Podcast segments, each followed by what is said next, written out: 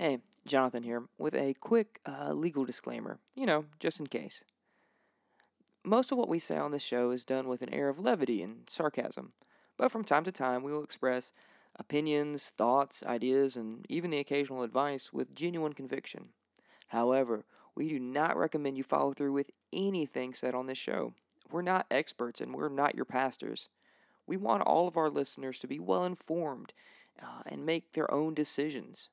So, any decision you make should be done with the utmost discretion and discernment, giving your current circumstances, your own personal convictions, and your own interpretation of Scripture. With that being said, sit back and enjoy the show. Here we go. Christ. and his 12 apostles. And three, two, one.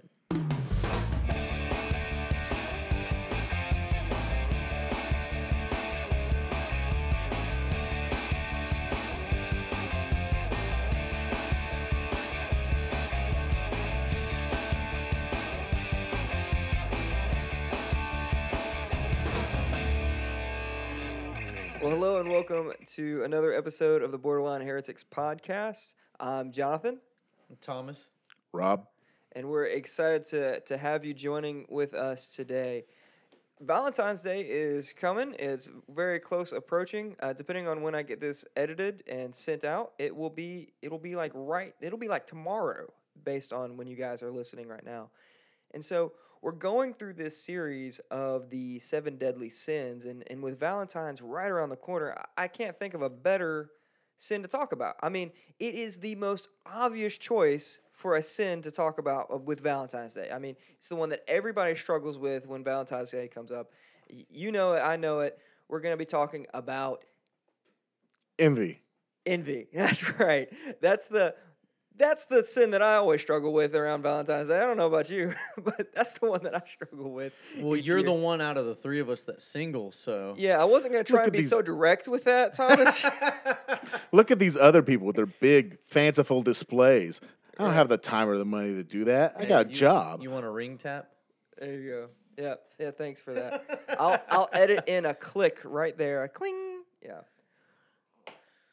But no, today we're going to be talking about envy. Um, that's our first on these capital vices, these seven deadly sins that we're going to be discussing. And so, before we actually get into the subject of envy, before we start diving into what is envy, how does it appear, how does it manifest, what are some examples that we see, uh, how do we overcome it, all those things, we're going to be, I want, I want to take a quick refresher on this idea of seven deadly sins or capital vices. I want all of us to be on the same page. We're going to use those terms interchangeably. I, I'm, I'm sure of it. Uh, I know, like, being spec- specific on definitions is something that you value very highly, Thomas. Um, we want to be precise with our words, but I'm gonna I'm gonna be lazy and I'm gonna use them interchangeably. But at least we can get on the same page and know what we're talking about when we use these things, right? So, vice versus sin, right? So two two ideas of terminology here: the seven capital vices or the seven deadly sins what's the difference between vice and sin? What, what's what's the nuance between those two words? Well, definitionally, sin is, if you want the archery term, is to miss the mark. It's a perversion. We've talked about this before. And so, if the perversion itself is sin, then the vice is, to use the, the same example, is the bow and the arrow that you use to get to that vice. Mm. So, if you use a good bow and arrow, you're going to hit the mark more often than not. But if you use a crooked arrow and a really bad bow, then you're not going to to hit the target at all. So the vice is your favorite means towards sinning, whereas sin is the result of you being caught up in your vices. I like that. That's a really good. That's a really good uh, illustration there. I like to it just envision the word vice. I I know it, it's got several meanings, but I think of a literal like vice that you clamp down on things with. This is the thing that keeps you in the sin, that keeps you coming back to the sin, that keeps you trapped, uh, just like a vice uh, you would use to clamp down as a tool. That's good. That's good. Like, cause didn't didn't like um historically the word vice kind of come from something that you would get snared in or something? Like, was that ever used as a hunting term? I sh- I Could've should been. know that, being someone who actually hunts fairly regularly, but um, I can't I can't remember. I this is something I didn't think about before the podcast. Yeah, neither did I. That's that's a, that. There's a good possibility in that. Um, Rob, you got something there? Uh, etymology online. So etymonline. Uh, vice, moral fault, wickedness. Uh, old French vice from a fault, failing, defect, irregular, irregularity. Sorry, my my mouth is a little bit off of me today because I went to the dentist and my my lip is numb. So if I'm sounding a little weird, That is your Uh, vice to carry today. that's my vice to carry today. Uh, but uh, a winch, a crane, a screw, and so yeah, it's like a. It comes from the root word way, vice, way, to to uh, screw something in, uh, like a winch or the bending of a crossbow or a catapult. Ah, so it even kind of goes. Okay. It has some related things there. Mhm. One of the things that uh, when I, when I was parsing out these these two ideas is uh, vices are are habitual. They're things that are formed that are developed over time. Not that sins can't be, but I think sin can be often too specific, right? Like you were saying, Thomas, those are the specific actions, but it can also be too broad, you know, as just a sense of like our sin nature. You find something there? Uh, I, I just found it fascinating, and I never connected this, but I, I should have connected this. The word vicious comes from vice. Oh, hey. Yeah, they're related. That vicious. makes sense. But but yeah, so that that idea is vice is is a habit. It's something that's developed in us. That um, certainly there are things that are innate in us, um, in our nature. Uh, maybe we have certain proclivities towards uh, just from birth who we are, but it's it's something that is nurtured, that's fostered in us. Just just the same as a virtue, right? The opposite of the vice is the virtue. And so a virtue is something that is developed, something that has to be overcome through a lot of effort, um, something that, that doesn't just happen overnight, something that, that is a progression. Uh, and so, like you were saying, Thomas, it's it's that bow that we use to shoot. You know, it's it's the thing in and of itself that sends that sin out. It's that the root of it. Um, and that that leads us to our next definition, right? So capital versus deadly. So why and thomas you mentioned it a little bit last episode this idea of deadly sins uh, we talked about it briefly uh, but let's just kind of refresh our, our listeners on that why is the the term deadly sins kind of a misnomer or a, a, a false moniker there Well, if if we kind of have to go back and look at where the terms came from, because originally it was um, eight eight um, evil thoughts, right? right So it wasn't denoting death; it was denoting uh, morality in those thoughts, and those things became um, evil actions or whatever, and then now they're um, the deadly sins, is what they're known by most people, and there is a very easily drawn line to be able to make here because the Catholic Church is the one who predominantly, I would say, completely influenced the definition because of who was writing the seven deadly sins. So we have Aquinas, who is the one who essentially made the seven deadly sins, and then you have George before him.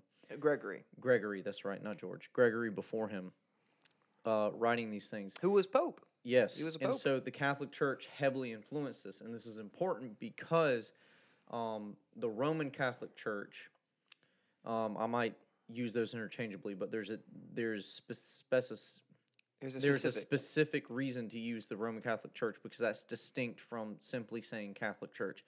And the theology of the Roman Catholic Church is that you have a part to play in your salvation. Um, that Christ's death has done everything for you up until the point that you accept, and now you are held accountable to be able to go to confession, to be able to show up for all sacraments, to be able to go to show up to church and to serve in whatever capacity that you're called to by the Pope or whoever the clergy are that you are underneath as a as a member to the church. And so these this idea of seven deadly sins is influenced by this idea that if your actions are not just or they're not right, then you are going to fall into death because you are no longer pursuing righteousness, you're pursuing death because your actions influence your salvation. So, for us as Protestants, uh, for those of us who are not Roman Catholic, we don't see it that way. We we do not place emphasis on ourselves needing to do anything because as we've seen in scripture, Christ has made no point of saying that we need to do anything. Um, but this is where the, the term comes from. We, we do need to place faith in Christ, but our actions are not required for salvation. And the Catholic Church has that, which is why we've gotten towards the idea of deadly sins. Right.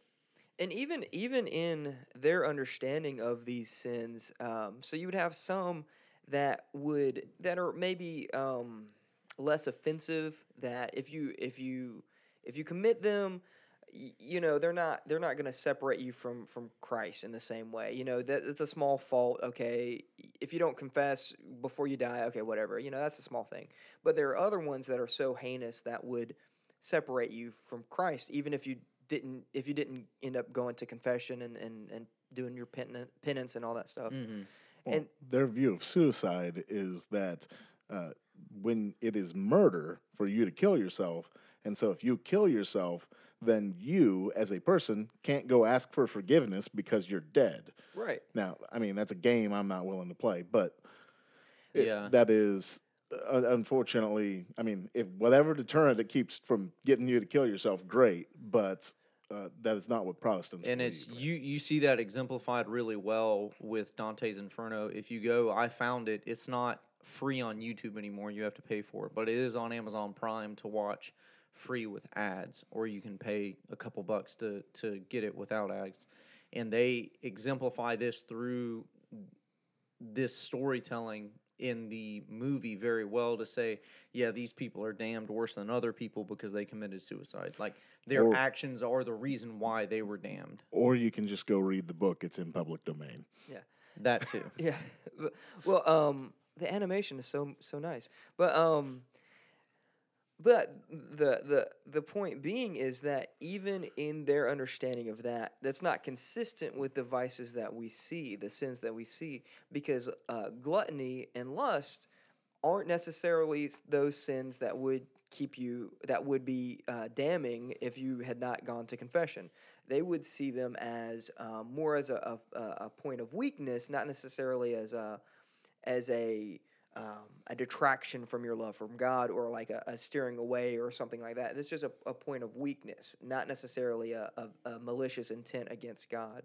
And and so even in that sense, the word deadly can be confusing and, and misconstrued.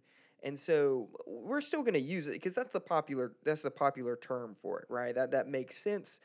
But just know that that's not we don't hold it in the same sense that that it that um that it has traditionally been used, right? Yeah, It's- dead. We're not using deadly to be able to say that if you have done any of these, then you are damned. Right. Uh, All sins, all sins are de- deadly. All sins separate you from Christ. But if you are redeemed, if you are um, saved, then then that's not the case anymore, right? God, Christ has paid for your sins, and now you work out your salvation. Um, not from a, a, a sense of trying to earn it, but out of your salvation. And so, so there's the distinction there. Um, so the term capital, right? That's more correct in, in how we would use that.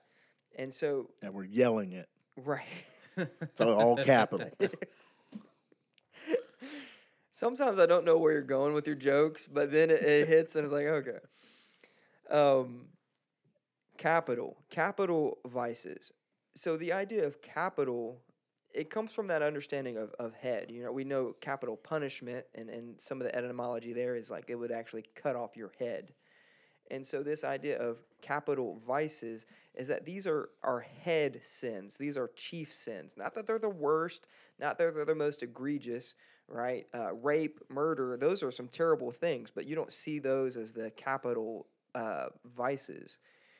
But just like your analogy with the bow, these are the these are the, the vices from which all other sins would would come out of, right? If we think of it as a tree, pride would be that root, right? It'd be the trunk. And then from that you'd have seven main branches, and that would be these these seven sins. And then you'd have all these other branches that would come out of that um, that would bear poisonous fruit. So that's that's kind of the understanding with with capital. Uh, Rob, you had something there? Oh, okay.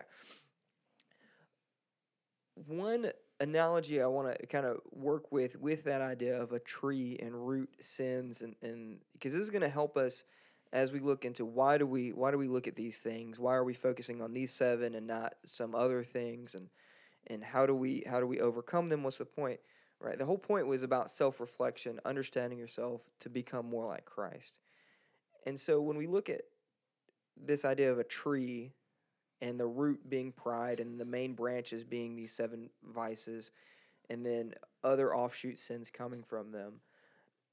We've all done some landscaping here right? None of us are uh, professional uh, tree removal people but we've all done that before right?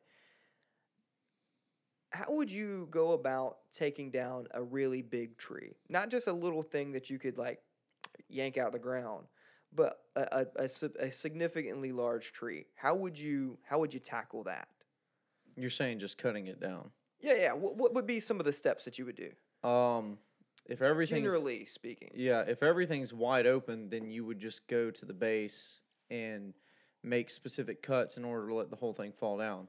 If you're worried about stuff falling down or whatever, then you need to go through and chop off a bunch of the big branches on top, and then you let the whole thing fell down. No, the first thing you do is you go to the city and get a permit that's That's true. that's true because they true. will shut you down. i don't know where that fits in this analogy but that's accurate I- I know because that happened to us. yeah that's yeah Well, it's it's within a certain size that you can't do that. Like once once a tree reaches a certain height, I think it's something like above ten feet that hmm. you can't do anything with it. Yeah. Um. But yeah. But you made a good point, and this was what I was was trying to to to get at was if if you're worried about how it falls, you've got to start chopping off the big branches. You you don't go so meticulous as to like chop off all the tiny little branches. You don't go limb by limb and just shuck off the small stuff. Uh, but you also don't just like hack at the bottom, right? You don't always start at this unless you've got room. Uh, you don't hack right at the bottom, or you don't try to uproot the whole thing all at once. You take off the big branches that you need, and then you slowly start to cut down the trunk, and then you dig it up by the roots.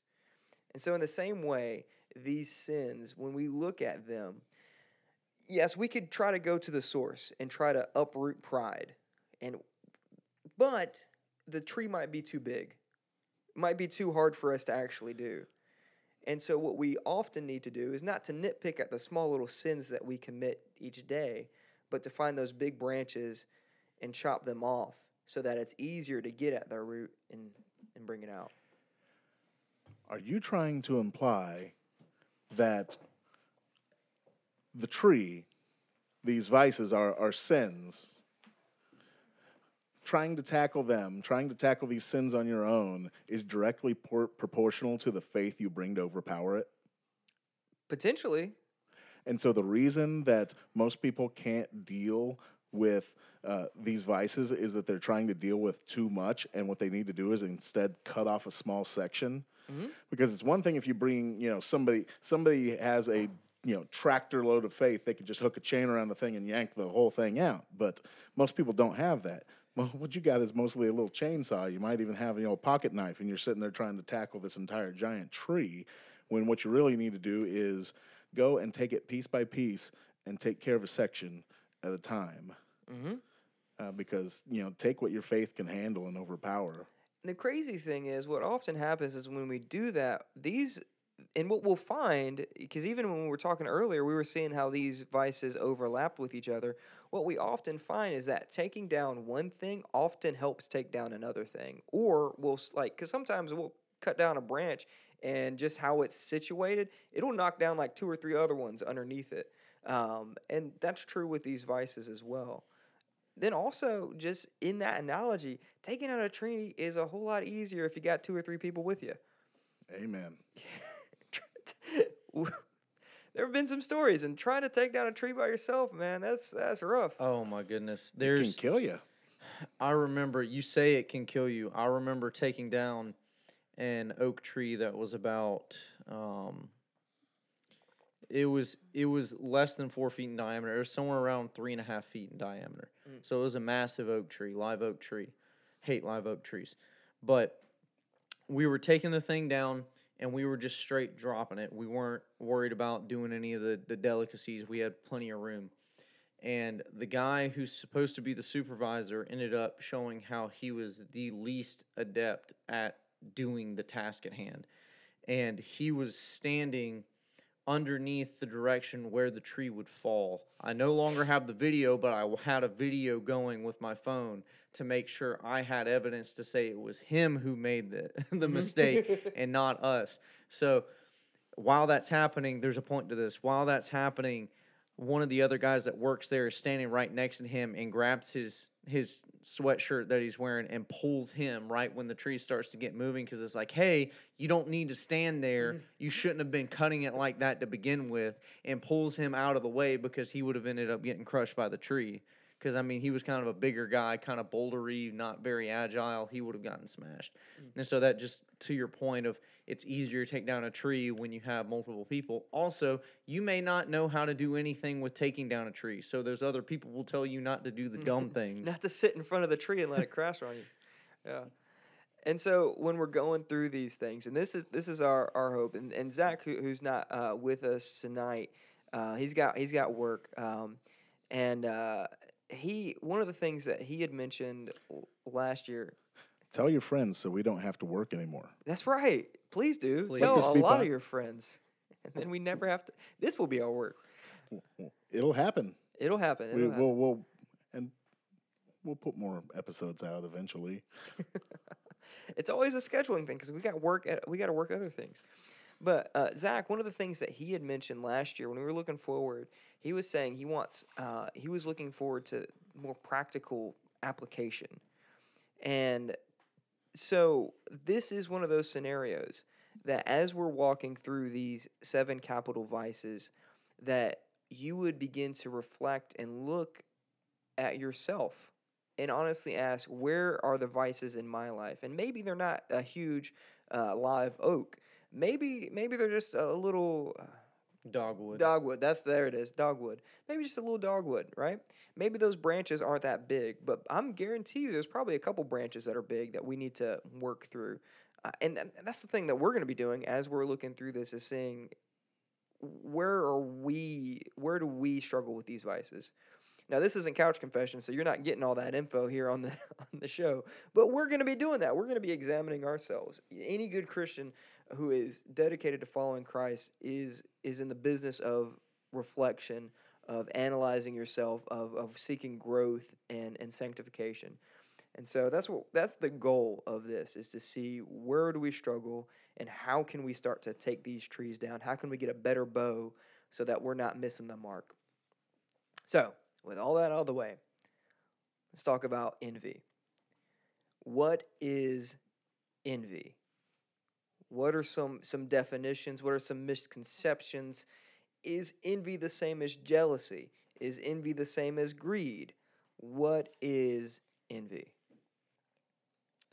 Um, I don't have a definition in front of me, That's okay, just some ideas. but um, envy, in and of itself, from what I've found, is the desire for what someone else has, um, even to the extent of wishing harm, specifically to the extent of wishing harm. So you don't necessarily have to wish that someone's demise is resulting in order to be envious, but it's not much of a hop, skip, and jump away to get to when you start off by saying, "Why not me?" Mm.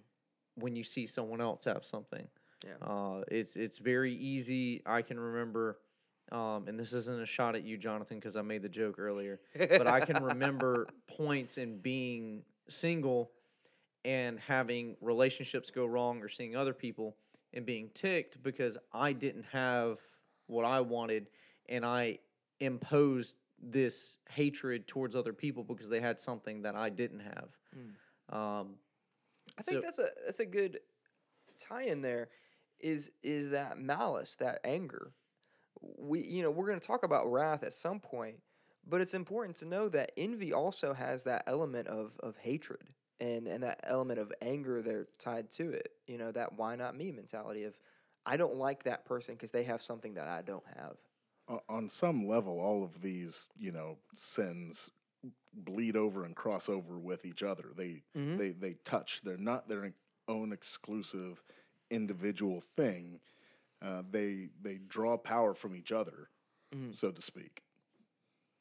the uh, the thing that I want to parse out is um, envy and jealousy. Right, jealousy feeds off of envy. Jealousy is offshoot of that, but there's a there's a nuanced dif- uh, difference between the two.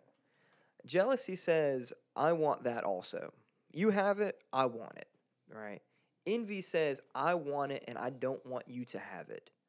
It's this idea of my superiority comes from your inferiority.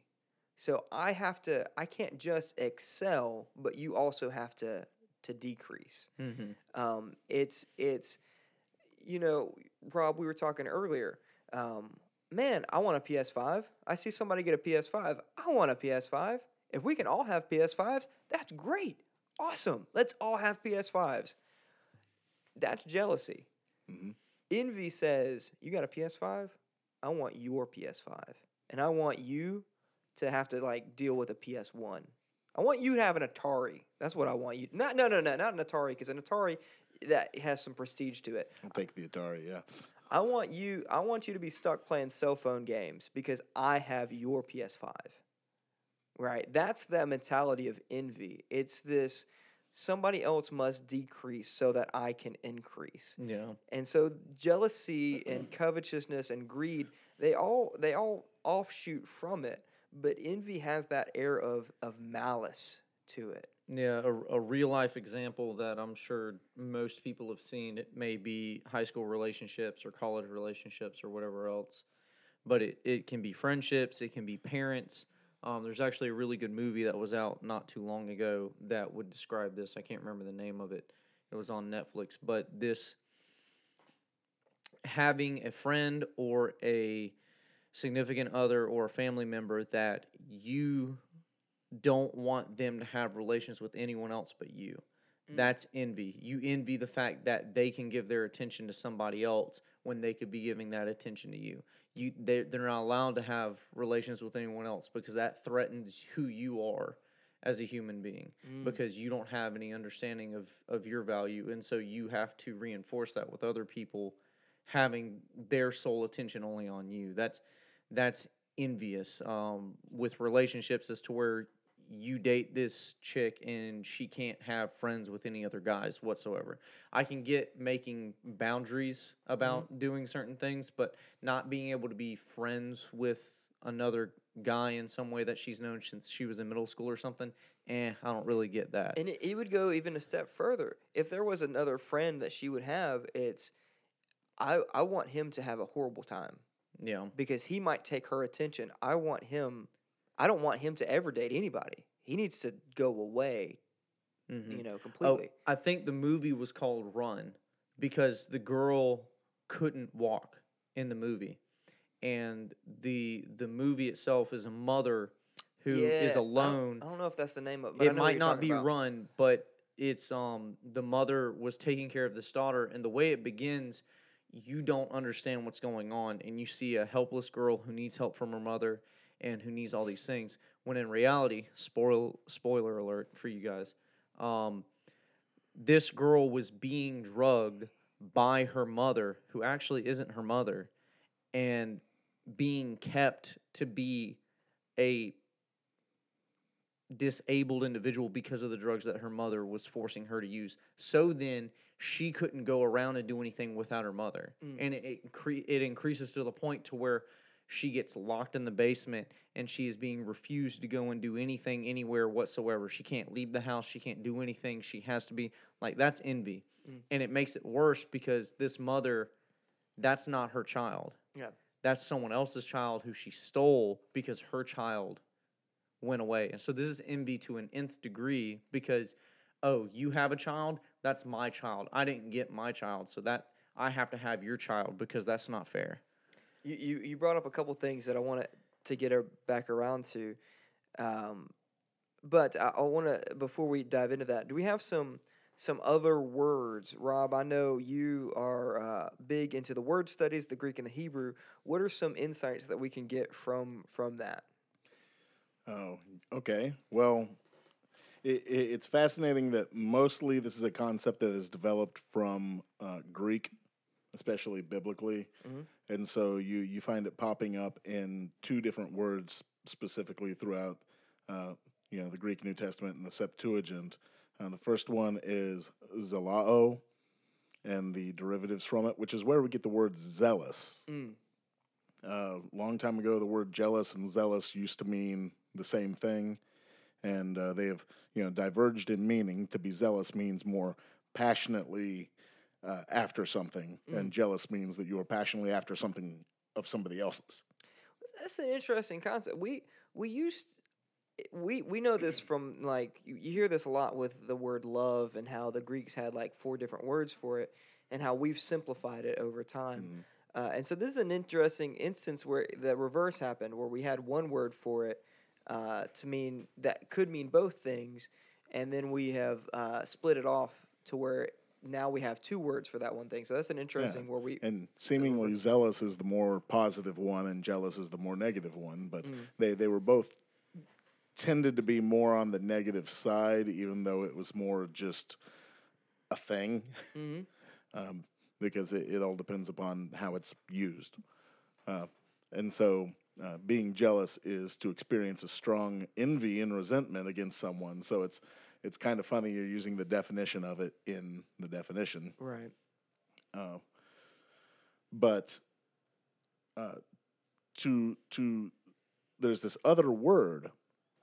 Uh, see if I can even say it or pronounce it even halfway correctly. Pathonos, P H T H O N O S, pathonos, and that is a state of ill will towards someone because of some real or presumed advantage experienced by such a person. And so somebody else gets an advantage and you wanted that advantage. And so you don't just want to be at the same place they are because jealousy would bring you up to the same place they are.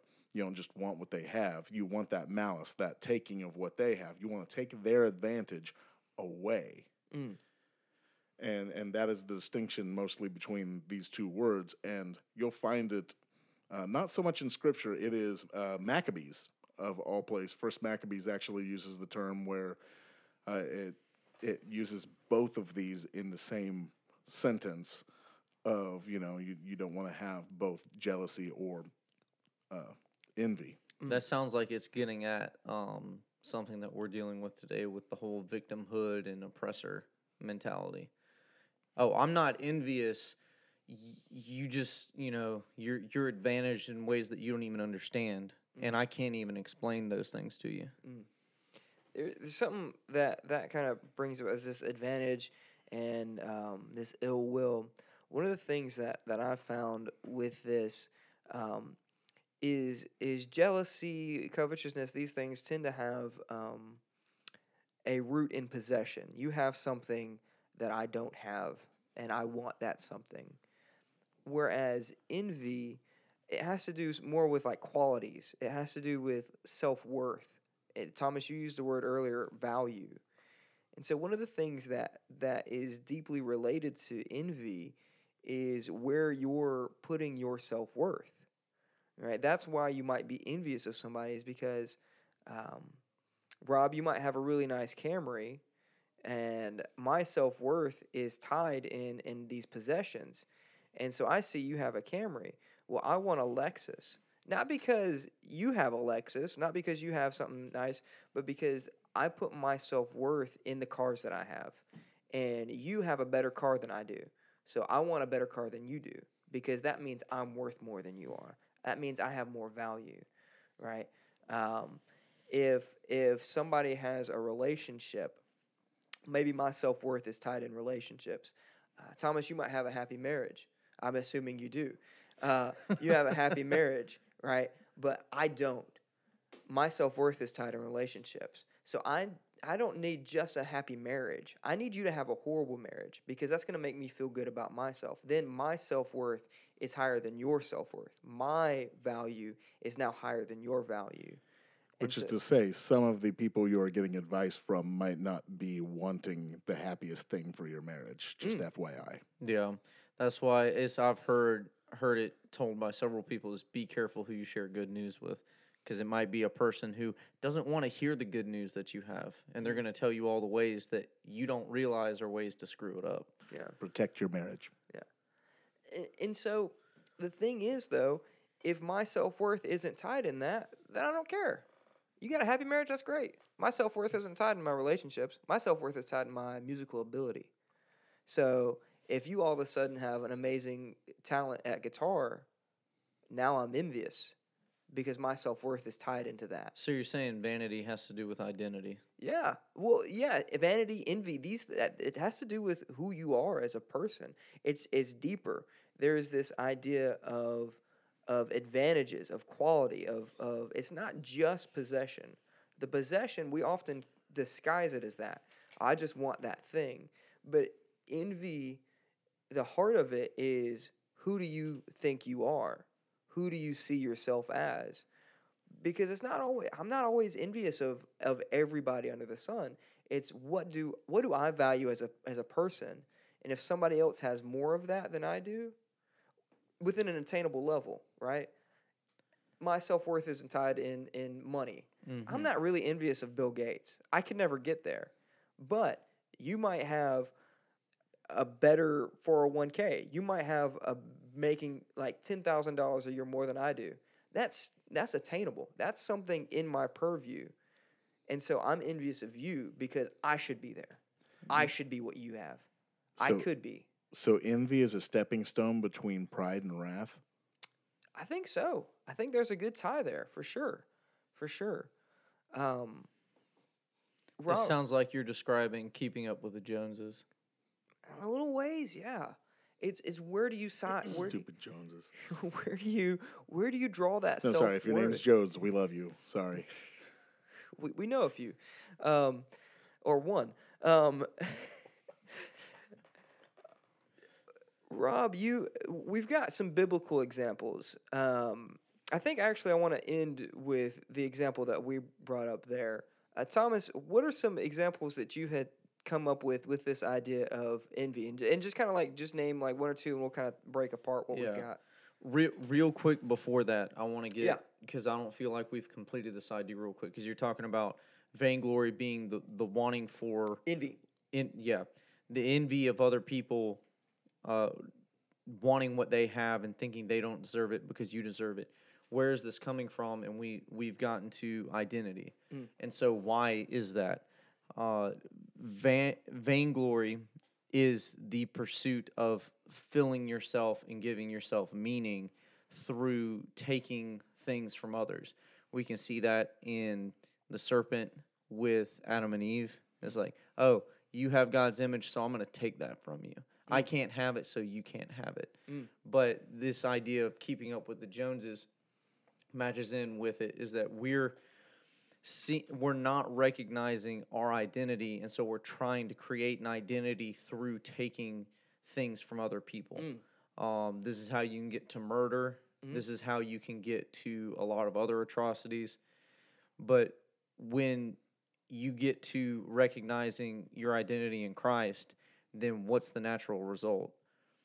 If you're in Christ, then you're naturally not going to have as strong a tendency to vainglory. You're not going to look to take things from other people. You're going to be looking to give to other people Mm. because we're described as what? A cup that's overflowing because Christ in us, overflowing love.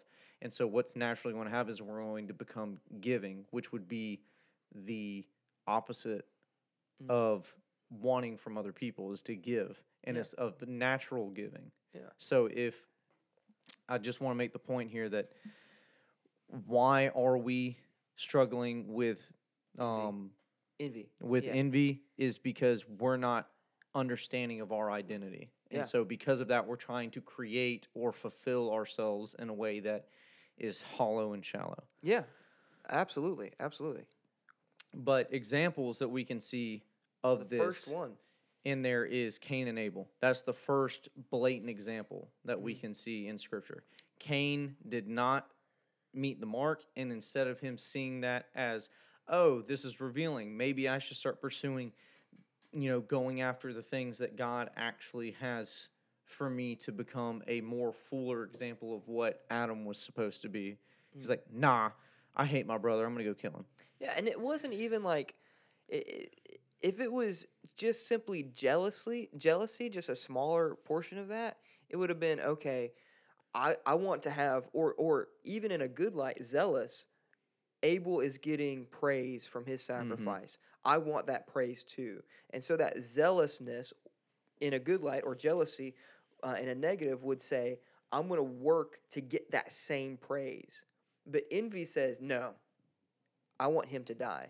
He can't get any more praise. Right? So it's it's it's a deeper deeper level. And that's the right there at the beginning. Yep. Right there at the beginning, beginning of scripture. Uh, Joseph. oh, hold on.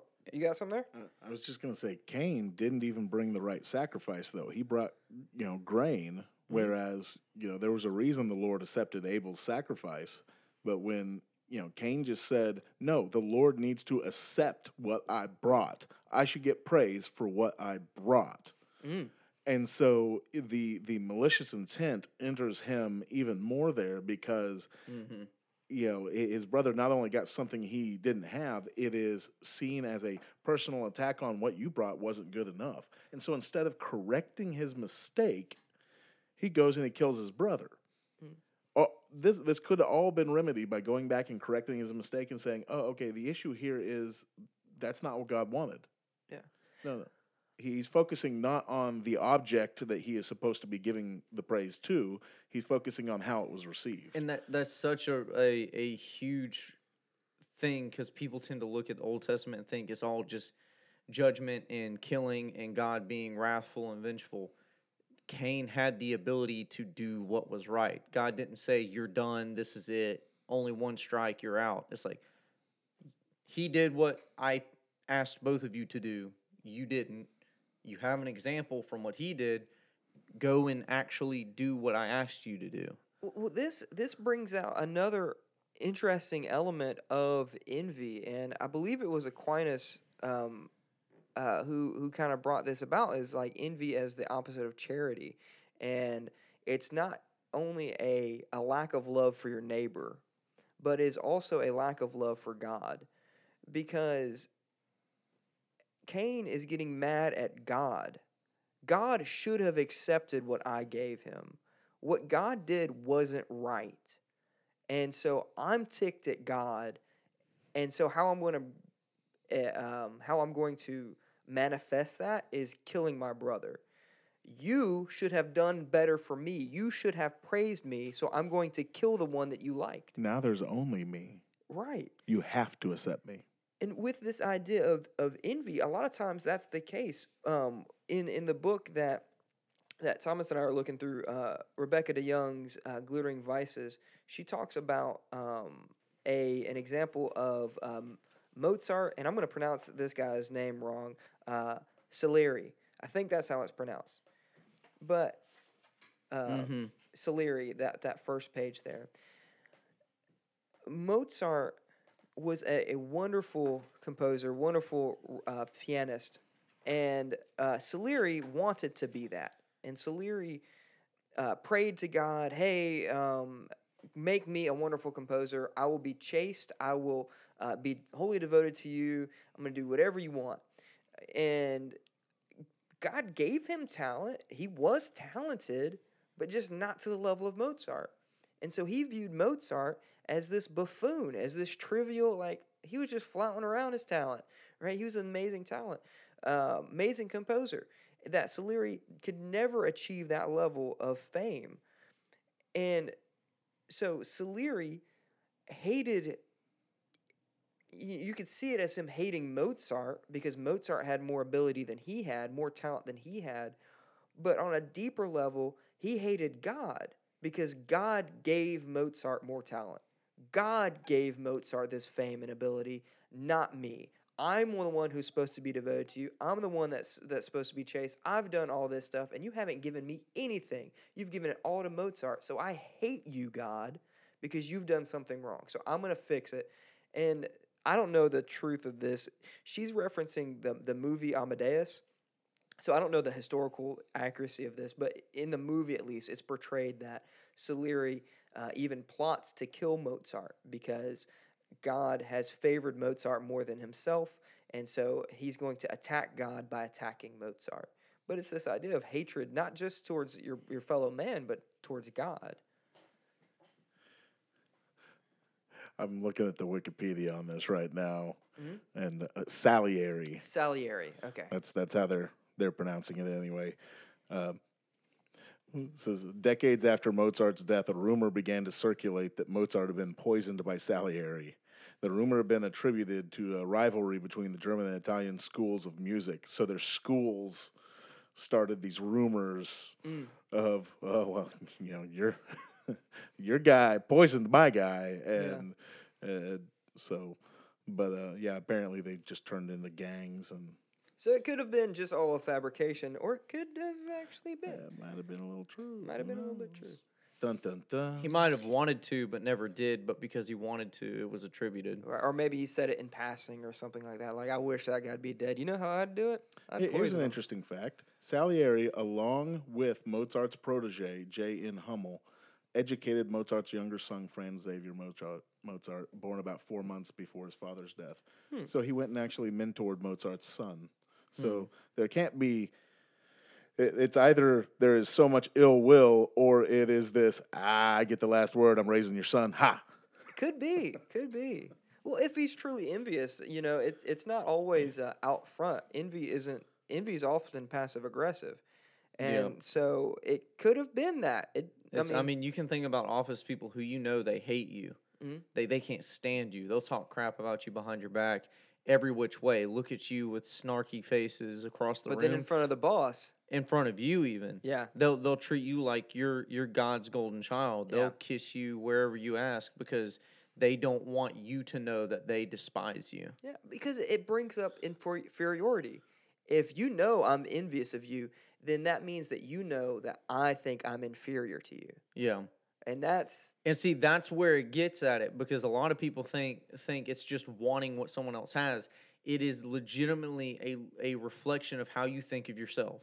Mm. It has nothing to do with the other person. It's with you thinking that you don't have that you are inferior and God is the the ultimate reason behind that. Mm. And so you are just in hating that person because you for whatever reason are lacking.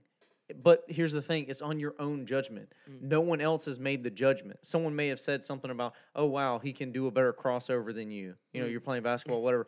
You got a better jump shot. Who cares? yeah, yeah. Who cares? And, and are either of you going into the NBA? No. but it's it's just it's ridiculous. And that's a good segue to the other example is Joseph because Joseph was treated by his father better than all of his other brothers. And they were going to kill Joseph, Mhm. but then they saw a, the the slave trade uh, going by. And so they're like, "Hey, we might as well just make money off of this if we're going to do it right. Yeah. And why why kill him when we can profit?" was the crazy thing. The result they did that because they wanted more attention from their father. Yep. What was the result though? When they, they get- lost even more attention from their father because he went into such heavy grieving. yes, yeah, and then th- then Benjamin was born to to replace Joseph, and so so then they just got screwed over again.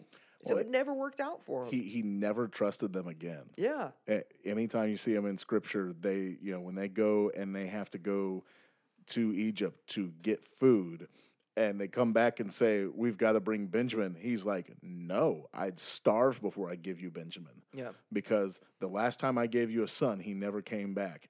And it, and they, they tried to say, oh well, he tried to you know Joseph tried to come towards us and find us, but some wild animal got him, and you just get this point that After some time, Jacob saw right through Yeah. it and went, "No, you did something to him, yeah, and I know that deep Mm-hmm. down. You, you, it might have been a wild animal that killed him, but you're at fault. And so I'm never sending, you know. And he, he even grieves. He goes, I sent you to Egypt and you came back without Simeon. I send you there again. He goes, I'm losing sons one by one every time I give them to you. There's uh, one more biblical example I wanted to talk about, and it's one that uh, Rob you had brought up. It, it's it's tied to one of the only times we, or one of the few times we see that word envy uh, in the New Testament. You had you had brought it up earlier. Yeah. Um, Matthew 27 18, and uh, it's echoed in Mark 15 10. Uh, that they echo each other. And it says, For they knew that because of envy, they had, he knew that because of envy, they had handed him over.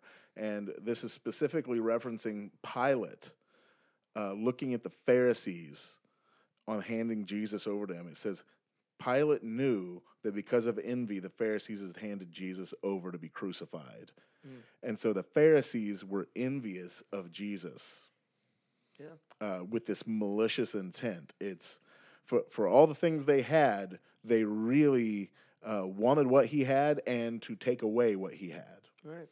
Thomas, you were talking about that a little bit earlier too. Like their identity was tied into their respect as rabbis, as as as as the religious authorities.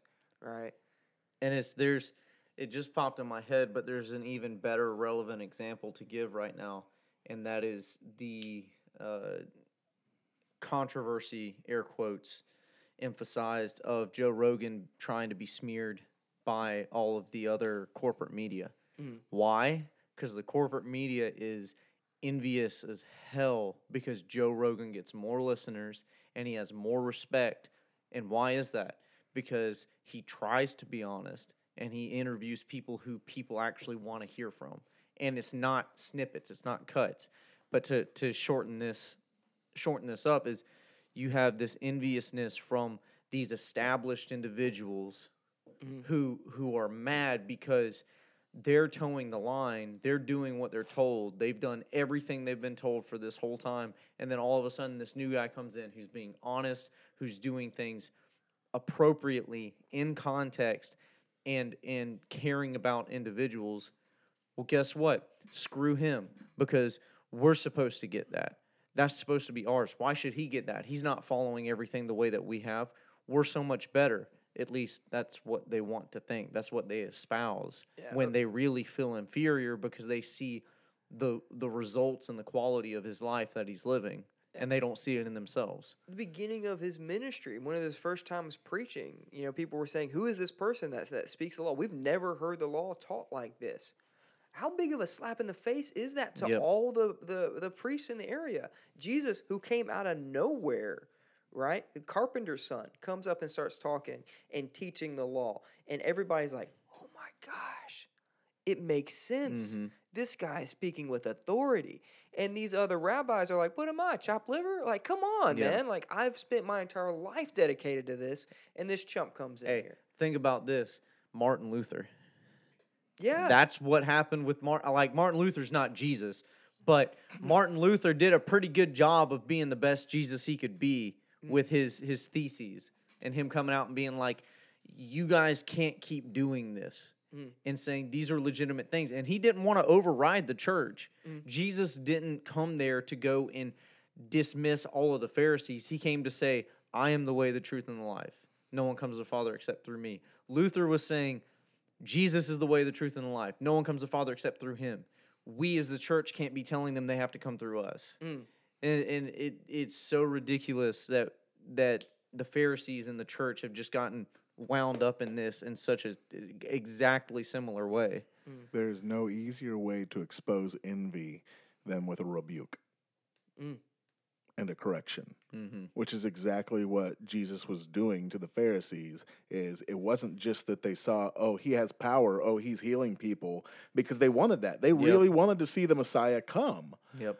but they didn't understand what he was doing and why he was doing. They they wanted him to to toe their line Yep. and he was correcting them saying no this is where you've gotten off course this is where you have gotten some things wrong let me correct you and you actually find there's pharisees in scripture that when he has discussions with them uh, they either walk away bewildered or they affirm him. And so, not all the Pharisees were were terrible, horrible No. people, but it's there was just a specific group of them that was, you know, the more he corrected them, the more they dug down even tighter.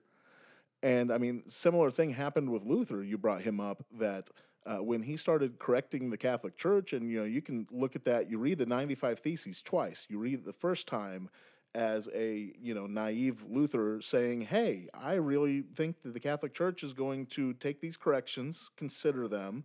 They're going to be like, oh, we hadn't really thought all of these through, and you know, we, maybe we won't take all of them, but we'll, we'll we'll really give this some good, thoughtful consideration. Thank you, because you know he's a priest of their order." But then you read it again.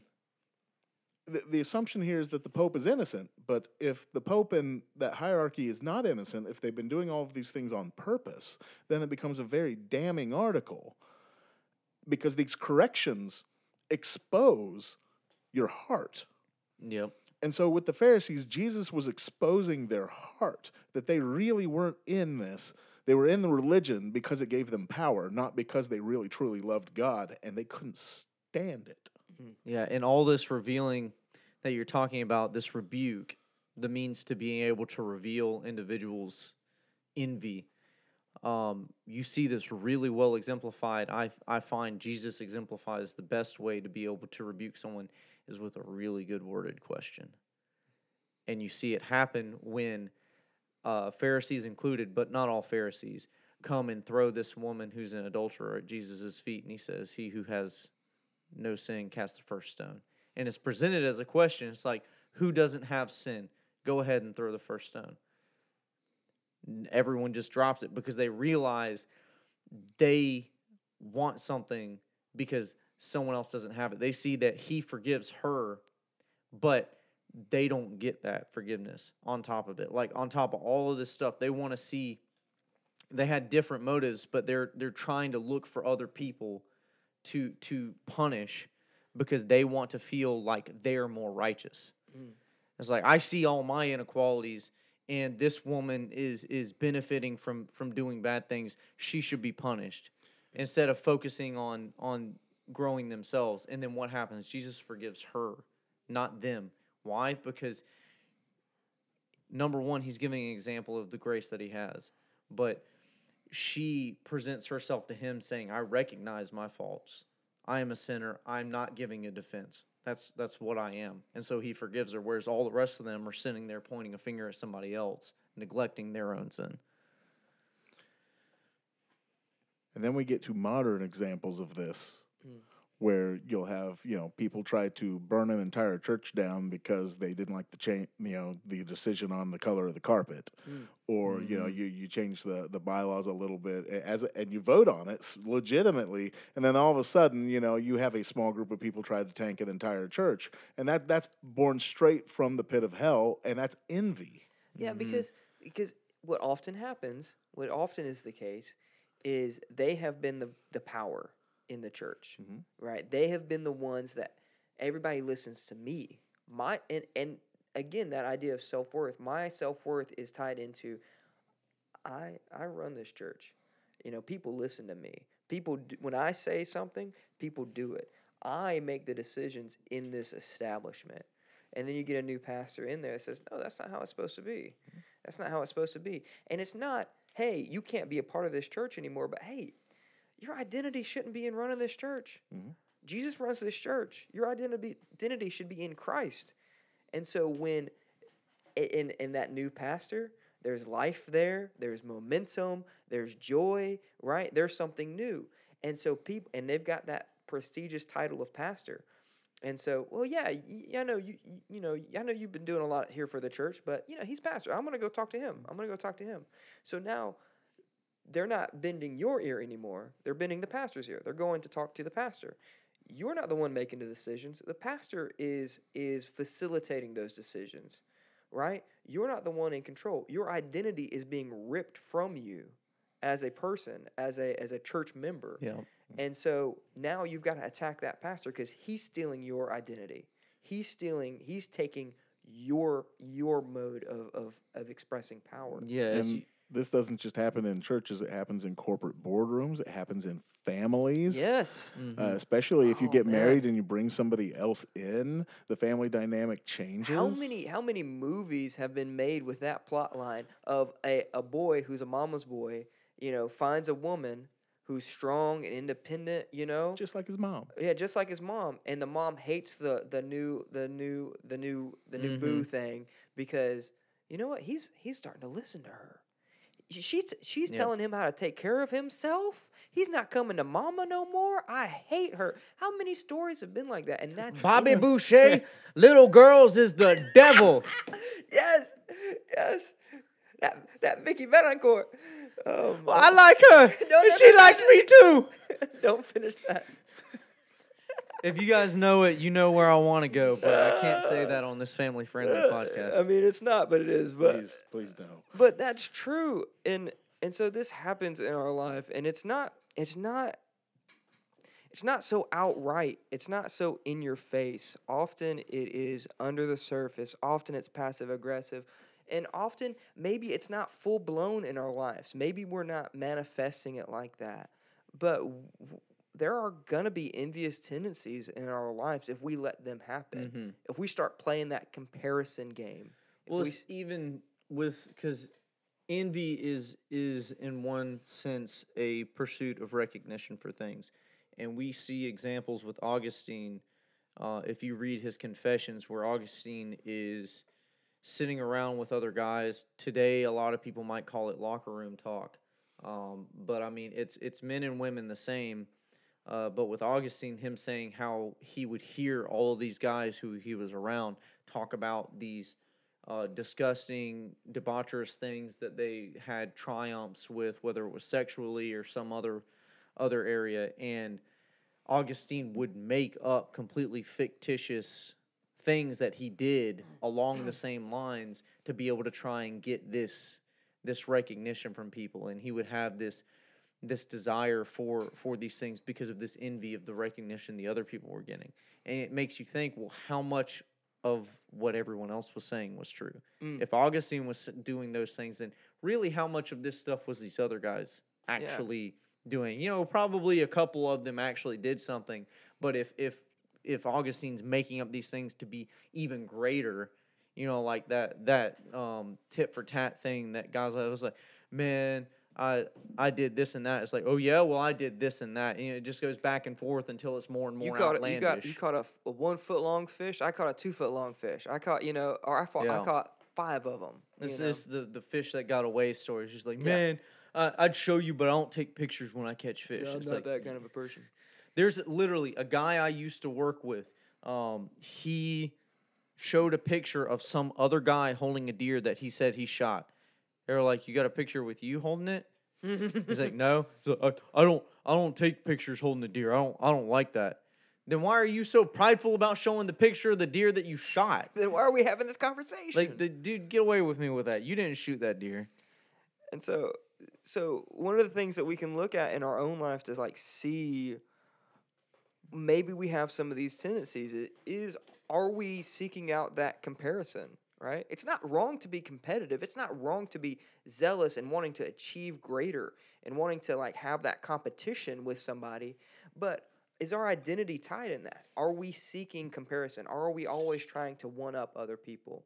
Um, are we are we talking bad about people? Like gossip you know we've talked about hatred and maliciousness but gossip gossip is a, is a sin that comes off of that branch right when we're when we're talking bad about somebody whether it's true or not you know they might have there might be some slander there there might be some lies thrown in but maybe there's some truth maybe there's some prayer requests we're sharing Yeah. right? But are we doing like what's the intent? Are we trying to spread these things to tear other people's down, other people down?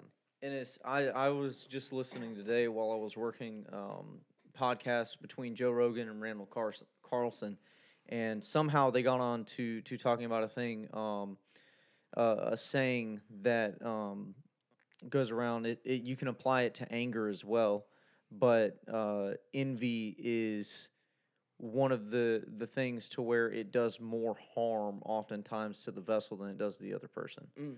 And so you may not be someone who would ever venture to the point of harming the other person out of your enviousness or to doing things that would constrain or um, cause ill will or suffering on the other person, no matter how small.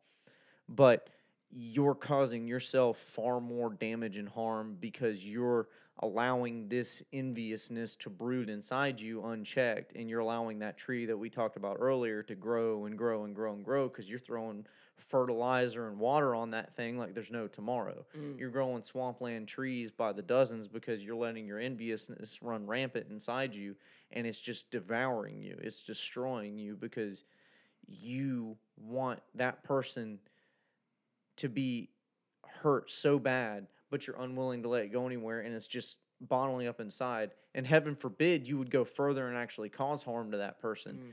But either way, someone's getting hurt and you're going to be one of those people. Mm-hmm. Rob, you had you had uh, noted a, an interesting study uh, between envy and depression, and how there's a huge tie between these things. Oh yeah, there's a. Let me just pull that up. Uh, envy and depression. This was specifically talking about uh, Facebook, as as interesting as it is. It's a social comparison, envy and depression on Facebook. A study looking at the effectives of high comparison standards on depressed individuals. Yep. Uh, and basically, what they came down to conclude uh, from the results of this this study, because they're uh, you know comparing how does envy uh, intersect with depression. They they used to think that uh, envy will make you more depressed, Mm. uh, but they actually found it it also goes the other way. Uh, that the more depressed you are, the more you go on Facebook to pass the time, you see other people in their lives and you start to envy them. And then the more you envy them, the more depressed you get. It actually says it prolongs your depression when you envy other Mhm. people. It's cyclical. Uh, and and so this monster feeds itself. Uh, and so you know, you if you really think about it, just the way this happens, people go on Facebook, they see other people with these fake lives that they are Yep. trying to present and put out there, the the best of themselves. You don't see everything everybody's going through, and uh, then they come and they bring back and they go, oh well, you know, I'm I'm not like that, and they I, I want that. I want something like that. And you just get depressed because you're not that. Mhm. On they also discovered that uh, the higher, the, the more successful somebody was, the more you envied them. And so if you're already depressed, you go on Facebook, you see somebody who is, you know, just like you, or you know, they they might be in the next stage of life as you. You're less likely to envy them. You'll you'll get around to it. Uh, but you see somebody who has a yacht and they're successful and they're you know from your graduating class from high school and you're just Yeah. like look at what they've done with their lives and you, you're more prone to envy them and think well maybe I know them maybe I should tear them down a peg and uh, so this this status of somebody who is more successful you're going to envy them more than somebody who is closer to who where you actually Yeah. are on this scale And it's you bring up the whole um you know high school reunion thing, you know, the guy who has more or the girl who has more whatever and you're envious of them. Envious will also cause you to pursue this fake lifestyle on social media and to at some some instances you actually get those things. And so what do you do? You go and you flash it around because you want everyone else to be envious of you because you're actually envious and insecure of your own identity and you're looking to be able to try and displace that by trying to turn it on its head and say, "No, no, no, no, no, you're envious of me. Mm. I'm not envious of you. You're envious of me." Yeah. And we see this trope played out in movies too. Mm. This person who puts up this front and puts up this huge pizzazz and whatever, and it's either shown out to just be a full fraud um, or whatever. It's like people living uh, lifestyles that they fell into, but it's not really theirs, and they just they just want you to want to be like that them because they really want what you have. Uh, John Mayer has the song where he sings about him him going on the road and going to another motel and you know being by himself. Um, but the girl that he was hanging out with actually got a family and all these things. It's just like, you know, I wanted what everybody else had, but I never got what I actually wanted.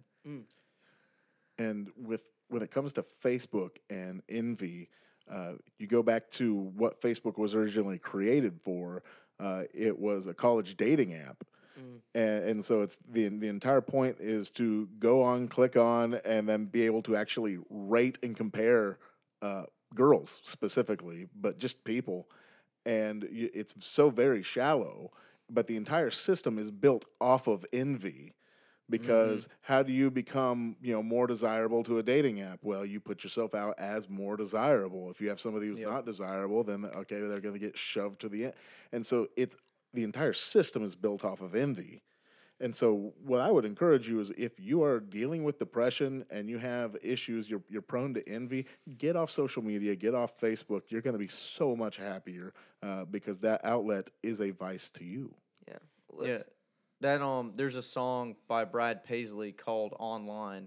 Oh Um, yeah, I'm so much cooler online. Yeah, and this song was back when um uh when MySpace was still a thing. And so that's what he was referencing was was MySpace. And so we all know it gets worse. I mean, this is back in 2007. This is, you know, MySpace is kind of going away, such but an that's innocent time that's what we knew mm-hmm. was MySpace. Mm-hmm. before there was even the iPhone. That came out next year.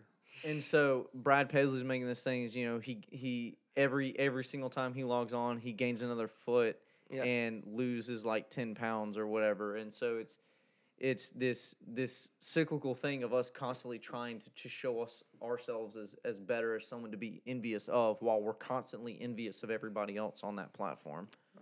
So um, let's let's get into how do we fix it, right? Um, Rob, you had mentioned that you know if you if you've got issues with that, hey, get off Facebook. But again, this is the whole point of discussing it, right? We want to know the thing. Um, there, there's, there's a lot of conversations that, that we've had amongst ourselves in this group of this idea of the power of a name. Being able to name a thing can give you power over it, and and and there's that's a whole other other podcast that I'm looking forward to doing. But when we know what the issue is, when we know this in our own life, when we see these examples, when the more we know it, the better we can often be at at facing it and tackling it in our own life. And so now we, we've spent a good bit of time understanding this idea of envy and how it manifests and some of the nuances in it. How do we begin to to cut off that branch? How do we begin to remove that um, from from our lives? Rob, you, you mentioned one thing, just getting off of social media, just just removing yourself from that equation. What are some what are some other practical things that we can do to to begin to move that out? Maybe not just practical, maybe more theoretical as well, but some some things that we can do. I'd say the big one is to practice, practice, intentionally practice contentment, being happy with what you are given and being satisfied with where you are in life. And, you know, even if you're working towards something, you have goals, that's, that's good. Uh, but to be content with the stage of life you are in, uh, I go to Philippians 4, um, you know, what Paul is saying there. Uh, you know, we've got this very famous verse, you know, where he, that is often misquoted. I can do all things through Him who strengthens me. It's not But- about you. but right before that, he says, "I know how to get along with humble means. That means he's poor. I know how to get along and live in prosperity when I'm when I'm doing well. In any and every circumstance, I've learned the secret of being filled and going hungry, of both having abundance and suffering need. I can do all things, and what he means by I can I can make it through all things because Christ strengthens me. And so uh, he, he is really giving this this big strong encouragement of being content no matter what circumstances because uh, my image my my you know inside who I am my identity is found in Christ. It's not found in whether I have or whether I do not have. It is found in Christ and Christ alone. And so all things I can I can do all things because he is the one who's strengthening me. I'm not strengthening myself. Yeah. and so he, he I, I think he makes even a very strong point there that okay, it, life is not about being poor or being rich.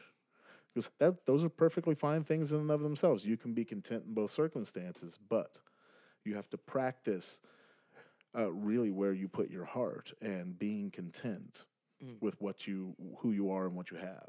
Yeah.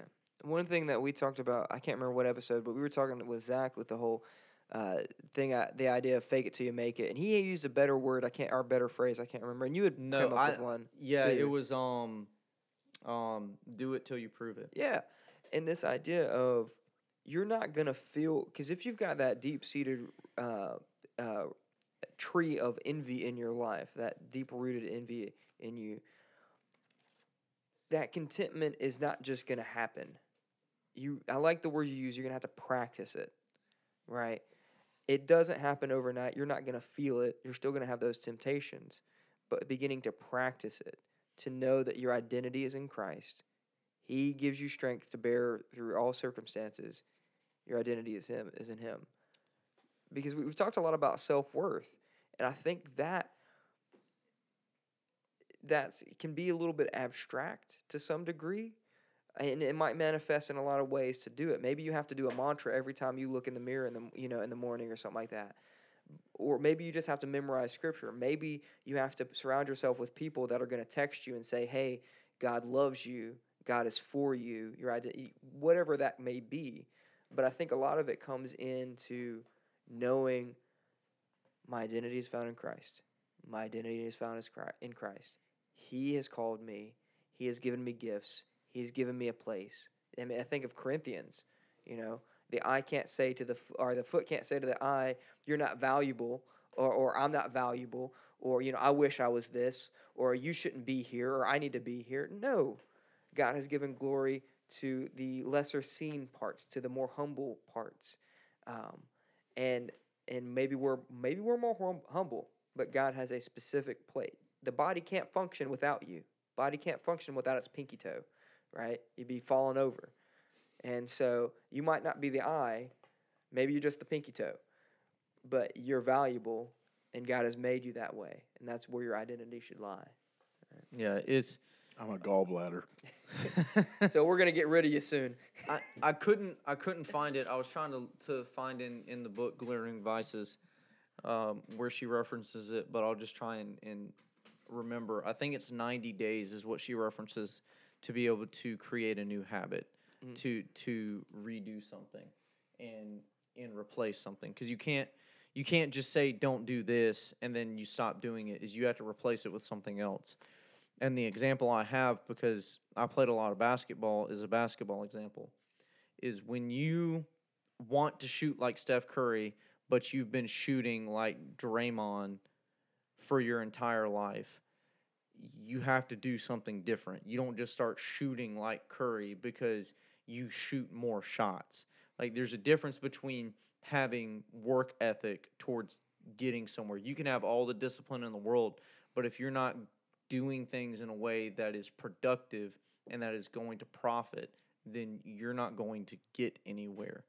Uh, if if you're shooting and your elbows poking out off the side and you're pushing and your hands pushing off all the way to your right side, you're not going to make good shots. If you don't jump when you shoot shots when you're further out, if you're not putting your legs into the shot, you're not going to make as many shots. If all you're doing is releasing your wrist and you're coming up, stopping, and then pushing, you're not going to make as many shots. You have to look at what you're doing now and say, okay, how am I not succeeding at making these things and break it down into individual steps?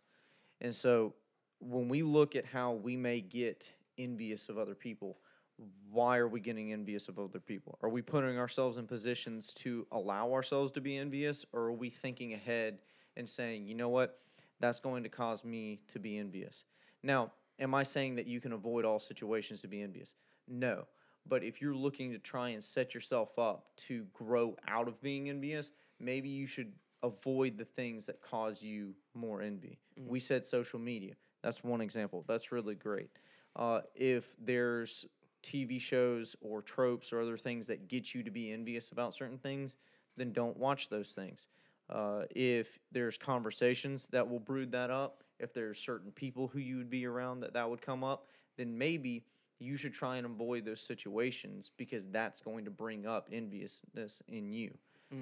Ultimately, and this is where it gets difficult to be able to parse out as specific steps to take, but I'll try and do my best here. Um, if this is rooted in identity and are trying to prove our worth by diminishing other people, whether through harm or through simply enjoying their demise, if that happens naturally, we need to quit focusing on other people and we need to start trying to understand what our identity is. Because by focusing on everyone else and seeing what we don't have and seeing what we want, we're not addressing the fault in ourselves. We're focusing on everything else outside of it. And so, as Christians, we view the lacking thing that we don't have to be Christ in us.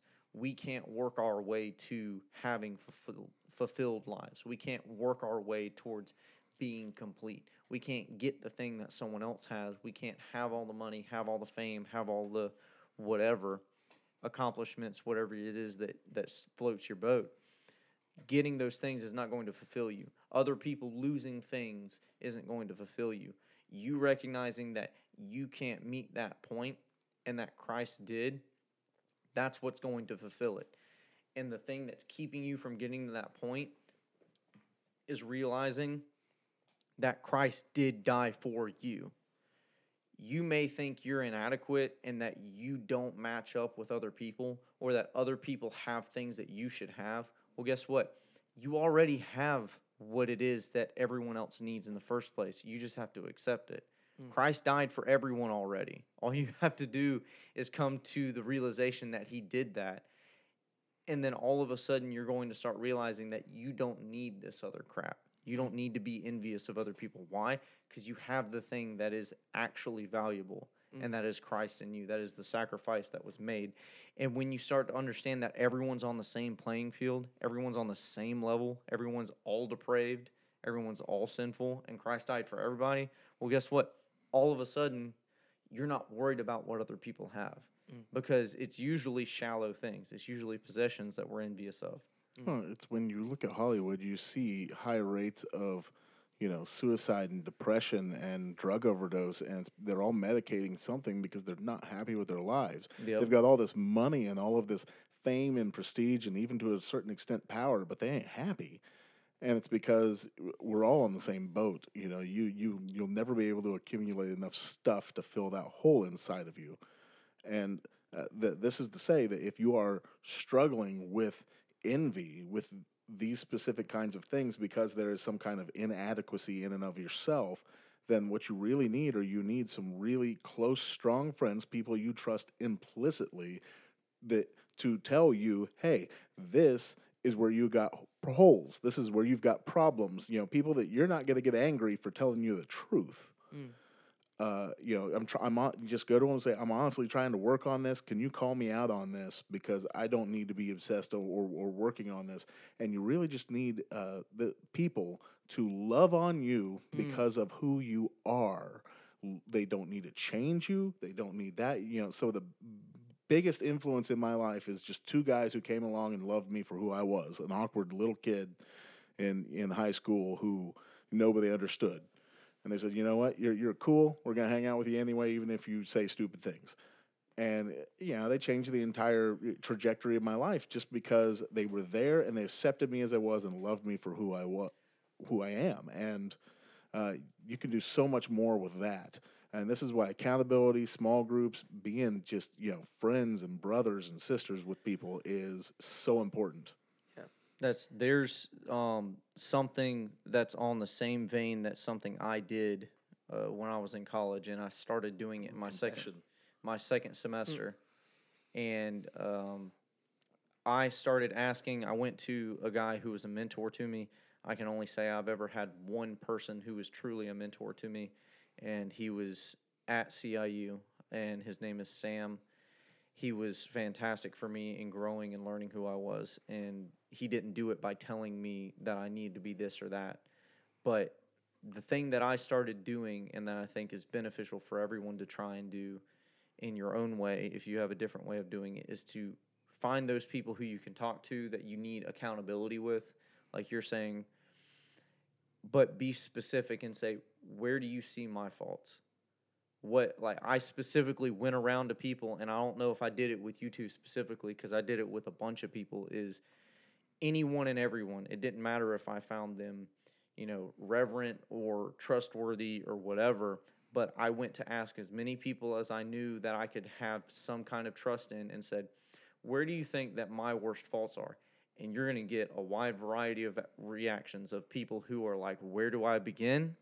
to people who are like, oh, um, No, you're great, man. this You're- this makes me really uncomfortable because I think you're going to get mad at me if I tell you what I think. And it's going to be difficult to get anyone to really be honest with you, and that's where the the toughness is. And this is where I would try and say ask as many people as you can because then you'll start to see consistencies. If you start to see one or two things that everybody's kind of saying, well, guess what? That's that's probably something where you're struggling at. And I started to see in myself the things that, okay, I thought this was an issue. I know this is an issue now. Or I had no idea I had that problem. I need to learn to not do that thing. Or I need to learn to, to do this thing specifically because I don't do that. Um, as a result of that, I specifically took an entire week and I kept myself from saying anything and it was only out of either necessity or answering a question that I spoke up and I said anything. And that was massive for me personally. Um, that's just how that led. So when it comes to envy, ask people specifically, am I envious? Do I do I like if you're in the back of your head thinking I, I might have a problem with this, or if you're on the other end and say, oh, I don't have a problem with this at all. Both of you types of people need to ask this question eh, Eh, specifically. Like most importantly, both of you types of people on either end of this spectrum need to go to people who you think will give you a good answer and ask them if you have a problem with envy. And then you can start working there. Because guess what? You've already been vulnerable mm-hmm. with these people. So guess what? and they've what? N- accepted you enough to tell you the truth. Yes. So now you've got people who you know you can work with. Mm. And you don't have to have, you know, like this powwow of, you know, the two, three, four people who are honest with you and all of you have to get together and talk about these things. But now you have people who you are honest with and who you know they can be honest with you. And you can start getting that analysis and that critique and going through this process of being like, okay, they can call me out now and I know it's not going to be because they dislike me or uh, ill will or whatever. I'm I'm just imagining getting four people together. We're all gathered here to tell Thomas what's wrong with him. Oh, you got that text too. Okay, cool, cool, cool, cool. I thought I was the only one. That's, I didn't know that was you, man. I didn't have your number on my phone. there are mentors and then there's tormentors. I like that. I'm gonna keep that. So, so it's two things I want. to I kind of want to close with here because i- in in last the last episode we talked about how these vices are often an excess of pride or a deficiency in love, and I think both. Um, you can, depending on the lens you use, you can see both in your life if you're struggling with this or if you have an inclination towards it. And so I think the solution is tied up in both as well. And so, as an instance of pride, it's this this this worrying about your self image, where your value is, where your identity is. And so, if that's the lens you're looking at it through, well, then the solution is to understand your value, where your value is, where your identity is, and to reframe that idea. It could also be a deficiency of love, right? I don't love this person. I don't love God. God doesn't love me because because he didn't give me what this person has. So a distortion of love. And if that's the issue, then you guys have talked about that too. The solution is one to have people love on you, right? To have people tell you and affirm, I love you, not because what you've done for me or not what you can do or who you might become. I love you because of who you are, and to recognize that God views you that way too. If if if uh, I can't remember the psalm, it's the the you know I own the cattle on a thousand hills. If I was hungry, I wouldn't ask you. I own it all. There's nothing you can do for God. He owns it all. So His love is not contingent upon that. He loves you for you, and you need to find other people who also love you that way too. But it doesn't stop there with this idea of love Mm-hmm. because it's got to come out of us, right? You had used the analogy earlier in, in prep. We're talking about that, that cup that flows over. And once you've recognized that love, then you need to begin begin to pursue love in other Mhm. people, and and not in a. So there might be that person, that one specific person you're rivals with or you're envious of, and let me tell you this: they don't view you the same way, right? If you're envious of that person and your whole your thoughts are consumed by that person and trying to defeat that person, let me tell you, you're not on their radar. Yeah, it's that it's that meme of the two guys in the elevator. Mm. It's you you probably this or that about me. It's like, I don't think about you ever. I don't even know who you are, right? Like that idea. But what you need to begin to do for them is to love them, yeah, right? And not in a sense to show off, to say, look how good I am because I love them. Do things that they will never know you've done. Love them in ways that they will never see, that, that no one will ever see. Do good for others in such a way that they will never praise you for it until they get to heaven and they see it, right? Do those things because that can become a comparison game too. Look at how much I'm doing. No, no, no, no. Love people in such a way that they don't they don't know it. And then seek ways that all people can because that's that competitive nature, right? Love people enough that that their victory is your victory. Love people enough that their good is your good, that we all grow together because then you remove that comparison, you remove that competitive nature. So the issue might be pride. Well, then the solution is finding your identity. The issue might be love, and so the solution is love. Is I have one last thing, um, very brief. In the first episode, I brought up the the differences between sinfulness through pride and sinfulness through the pursuit of something good. And so, my example here is that y- there are people who have been abused and neglected, and so as a result, they are envious of the things that they never received that they justly should have gotten. You can think of it as children whose father left or their mother left, or either one of them was abusive, or they were present but absent. Um, I know that's something that a lot of people could probably recognize. And so you struggle with either feeling like you're being envious or you struggle with envy as a result of those things. And so your trouble is not the same as someone who is envious in the ways that we've been talking about majorly here. Your issue is with finding with understanding that you are valuable and Christ has died for you and that you were imbued with God's image. Mm. And so you don't need to worry about not having gotten that when you were younger or not having received what you should have gotten. And you don't have to make up for that. And you don't have to be envious of other people who had the things you didn't when you were growing up. Mm. Because guess what? Christ is more than enough for any of that. His body is is more than enough. Yeah. And and to make that even more so, something that we went over this past weekend when we we all had a had a party wagon going to a concert is there's a reason why Christ still has his scars in his hands. It's because he identifies with us. He he didn't just heal up completely and run away. His point was for us to bring us back into him. And so if you want to realize how valuable you actually are and how you have no need and how trivial enviousness is, realize that Christ still has those scars and will always have those scars because he loves us that much. Yeah. It's a good point, that clarification. We've talked about it before.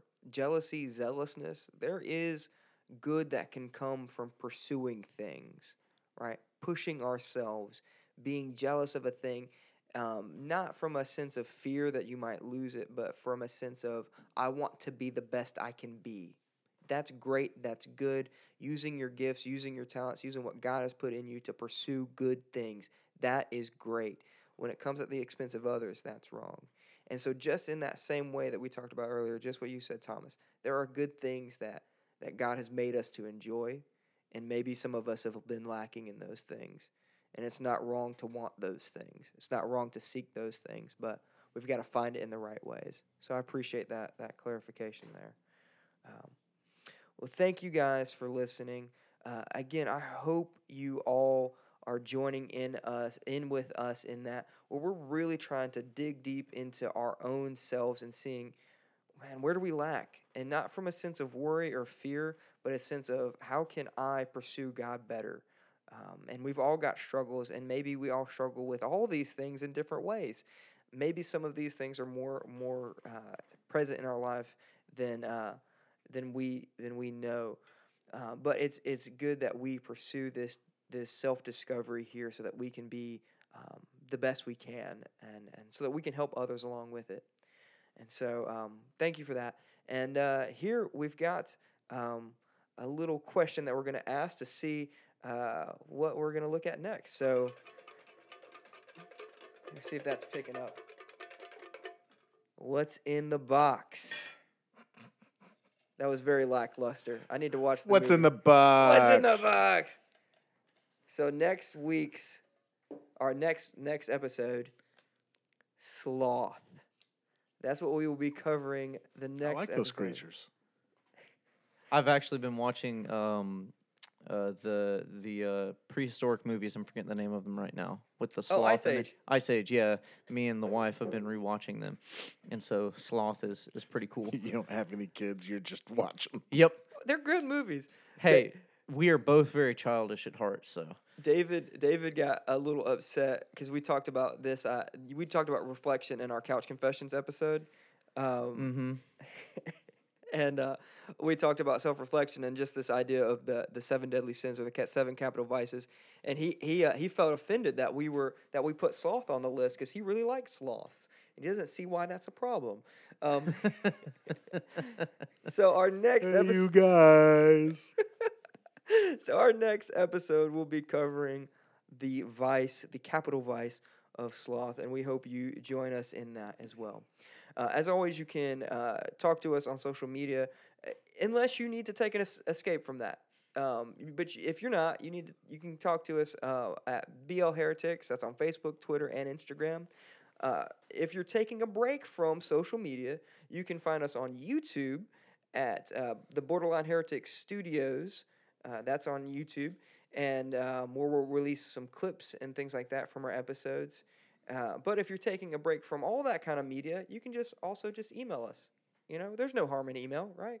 Yep. Um, That we've discovered. and that's uh, blhstudios21 at gmail, uh, and you can email us there. And anything, if you want to email me, you can email me at thomastheheretic at gmail.com. Yes. Any questions, ideas, whatever stuff you have with that. Uh, there's a lot of things in the works right now that we're trying to get ready, uh, and you can find me there. Sweet. Uh, you can also email him if you've got some things to add to that list of uh, faults of his. uh, I'm just kidding. We, lo- we love you. Um, I think that's about it. So uh, until we cover drunkenness, pour one out for Jesus. Bye, guys.